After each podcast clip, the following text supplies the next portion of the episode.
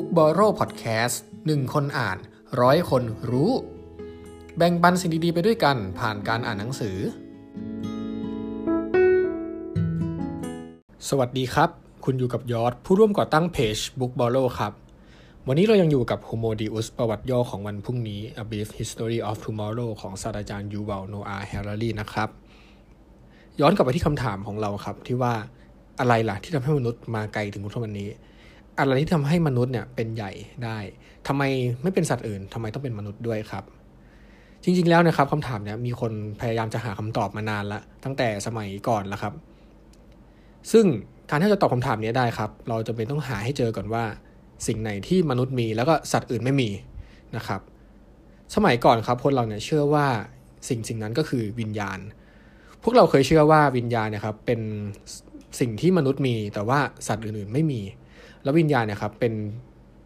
เป็นสิ่งที่พวกเราเป็นเจ้าของเพียงหนึ่งเดียว แล้วมันเกิดขึ้นมาแล้วไม่มีการเปลี่ยนแปลงตามเวลา แม้ว่าเราจะตายไปแล้วนะครับ ร่างกายก็แค่ผุพังไป แต่ว่าวิญญาณซึ่งเราเป็นเจ้าของเนี่ยมันก็ยังคงอยู่เหมือนเดิมยังไงก็อย่างนั้น แต่ว่านะครับถ้าเกิดว่าเราว่ากันตามทฤษฎีวิวัฒนาการของชาวดาวินแล้วเนี่ยมันก็เป็นไปไม่ได้เลยนะที่วิญญาณเนี่ยจะไม่ถูกวิวัฒนาการมาตามเวลา ทุกอย่างต้องถูกวิวัฒนาการไปตามเวลา ทุกอย่างต้องเกิดจากสิ่งเล็กๆ อย่างสมมติทุกวันนี้ครับมนุษย์เราเนี่ยก็ต้องเกิดจากสิ่งมีชีวิตเซลล์เดียว แล้วก็ค่อยๆ วิวัฒน์ผ่านไปเรื่อยๆ จนรวมกันเป็นเซลล์ที่ใหญ่ขึ้น รวมกันเป็นมนุษย์ทุกวันนี้นะครับ ซึ่งถ้าวิญญาณนะครับมีเพียงหนึ่งเดียว จริง ๆคำถามเลยก็คือ แล้ววิญญาณมันเริ่มมาจากอะไร มันเกิดขึ้นมาได้ยังไงนะครับ แล้วก็ที่สำคัญอีกอย่างหนึ่งก็คือ ถ้าเกิดว่าเราไม่นับคนที่มีสมาธิหกนะครับ เรายังไม่เคยเห็นหน้าตาของวิญญาณจริง ๆ กันเลยสักคนนะครับ เรายังไม่เคยเห็นกันเลย เพราะฉะนั้นวิญญาณนะครับ ก็อาจจะไม่ใช่คำตอบที่ดีเท่าไหร่ คราวนี้ครับมันยังมีอีกสิ่งหนึ่งที่พอจะเป็นคำตอบได้ สิ่งสิ่งนั้นก็คือจิตครับคำว่าจิตก็คือจิตใจ หรือว่าอารมณ์แล้วก็ความรู้สึกนั่นเอง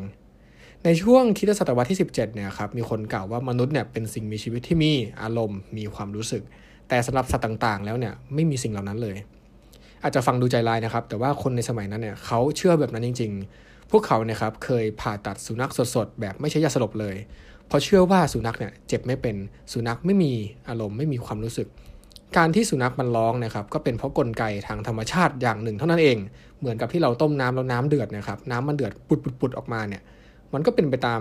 ฟิสิกส์การที่สุนัขร้องก็เป็นส่วนหนึ่งของฟิสิกส์เหมือนกันอะไรทำนองนั้นนะครับ ซึ่งทุกวันนี้เราก็ไม่ใช่ ทุกวันนี้มีการทดลองมากมายให้เห็นว่าสิ่งมีชีวิตเนี่ยมันก็มีความรู้สึกเหมือนกันนะครับแปลว่าจิตนะครับมันก็คงไม่ใช่คำตอบเหมือนกัน เพราะว่าในมนุษย์ก็มี และในสัตว์ก็มี ถ้าวิญญาณไม่ใช่คำตอบ จิตไม่ใช่คำตอบ แล้วอะไรที่พอจะเป็นคำตอบได้อีก สิ่งสิ่งนั้นก็คือ จินตนาการครับ ใช่ครับ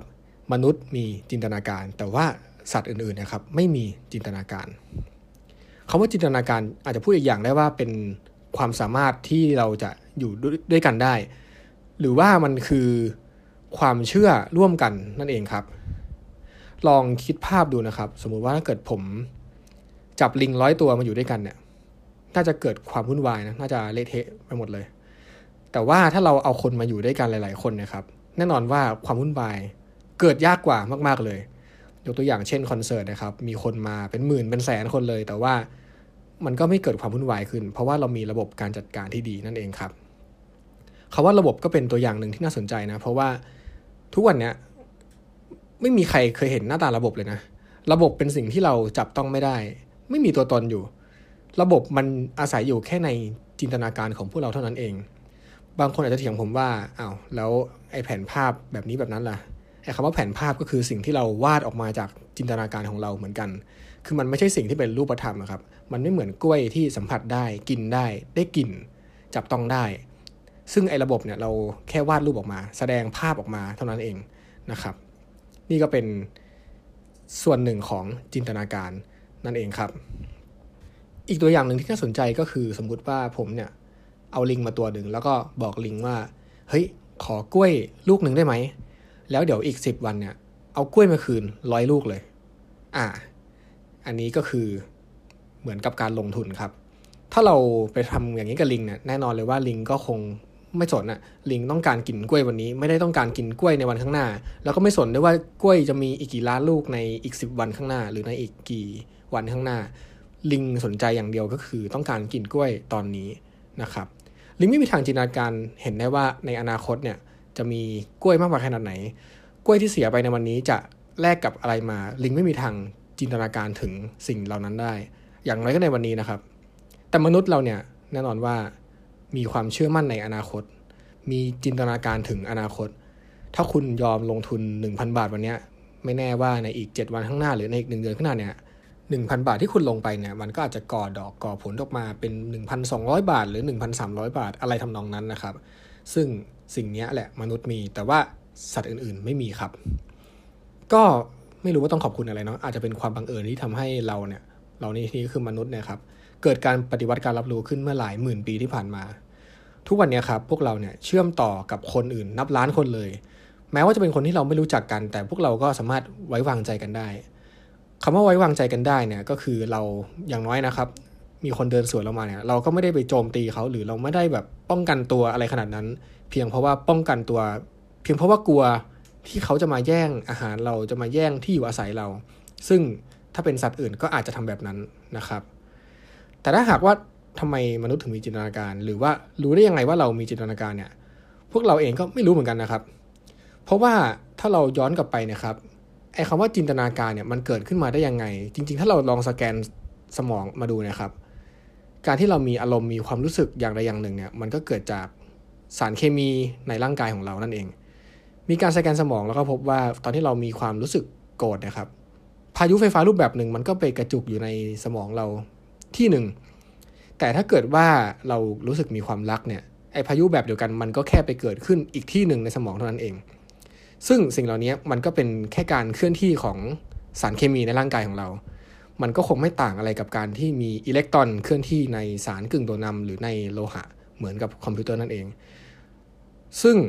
คำถามที่ผมคิดว่าน่าสนใจก็คือ การที่เรามีจินตนาการได้เนี่ย ถ้ามันเกิดจากการเคลื่อนที่ของสารเคมีในร่างกายเราจริงๆเนี่ยมันจะเป็นไปได้ไหมที่สักวันหนึ่งนะครับ คอมพิวเตอร์ก็จะมีความรู้สึกมีจินตนาการได้เหมือนกัน โอเคครับ ทุกวันนี้เราเราเชื่อแล้วเราก็รู้อยู่แล้วแหละว่ายังไงคอมพิวเตอร์ก็ไม่มีความรู้สึก หรือนั่นเป็นเพราะหรือนั่นเป็นเพียงเพราะพวกมันนะครับ ยังไม่ซับซ้อนพอ พวกเรายังควบคุมมันได้อยู่นะครับ สมองของเราเนี่ยวิวัฒนาการมาหลายล้านปีแล้ว ก็เลยมีความซับซ้อนถึงจุดจุดหนึ่งแล้วเราก็มีจินตนาการได้ ถ้าเกิดว่าพวกเราพัฒนาคอมพิวเตอร์ไปเรื่อยๆเนี่ยแล้วพวกมันมีความซับซ้อนมากพอ เป็นไปได้ไหมที่มันจะมีความรู้สึกเหมือนกัน แล้วถ้าวันนั้นมาถึงนะครับคำถามที่น่าสนใจคำถามต่อมาก็คือ แล้วพวกเราจะรับได้ไหม ถ้าเกิดว่าวันหนึ่งนะครับ มีใครก็ไม่รู้มาใช้งานเรา อย่างหนักเลย เหมือนกับที่เราเคยใช้งานสัตว์ต่างๆ จนหนัก เหมือนกับที่เราใช้งานคอมพิวเตอร์จนแบตเสื่อม แล้วก็เปิดไม่ติดอีกต่อไป ขอบคุณที่ติดตามบุ๊กบอลโลนะครับ แล้วเรามาพบกันใหม่ใน EP ถัดไป สวัสดีครับ